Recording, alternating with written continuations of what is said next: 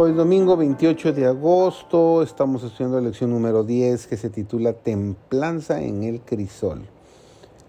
Servidor David González, nuestro título para hoy es Pan partido y vino derramado. Dios honró a Moisés en extremo, concediéndole el privilegio de hablar con él cara a cara como un hombre habla con un amigo. Le fue permitido ver la brillante luz y la excelsa gloria que envuelve al Padre. Por medio de Moisés libró el Señor a los hijos de Israel de la esclavitud de Egipto. Fue Moisés un mediador entre Dios y su pueblo. Y a menudo se interpuso entre ellos y la ira del Señor. Cuando Dios irritó en extremo contra Israel por su incredulidad, sus murmuraciones y sus horrendos pecados, fue probado el amor de Moisés por los israelitas. Dios se propuso destruir al pueblo de Israel y hacer de la posteridad de Moisés una nación poderosa. Pero el profeta demostró su amor por Israel intercediendo fervorosamente por este pueblo. En su angustia suplicó a Dios que borrase su nombre de su libro o que aplacara su ira y perdonase a Israel. Por medio del sufrimiento, Jesús se preparó para el ministerio de consolación fue afligido por toda angustia de la humanidad, y en cuanto él mismo padeció siendo tentado, es poderoso para socorrer a los que son tentados. Nos dice Hebreos 2, 18, quien haya participado de esta comunión de sus padecimientos, tiene el privilegio de participar también de su ministerio, porque de la manera que abundan en nosotros las aflicciones de Cristo, así abunda también por el mismo Cristo nuestra consolación. El Señor tiene gracia especial para los que lloran y hay en ella poder para enternecer los corazones y ganar a las almas.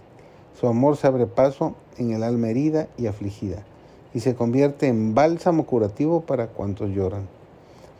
El Padre de misericordia y Dios de toda consolación nos consuela en todas nuestras tribulaciones, para que podamos también nosotros consolar a los que están en cualquier tribulación.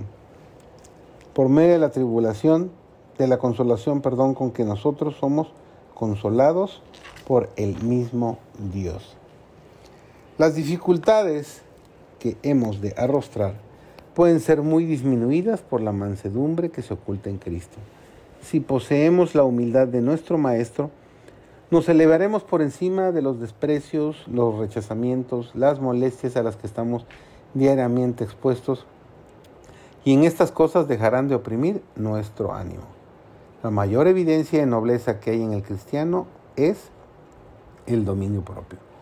El que bajo un ultraje o la crueldad no conserva un espíritu confiado y sereno, despoja a Dios de su derecho a revelar en él su propia perfección de carácter.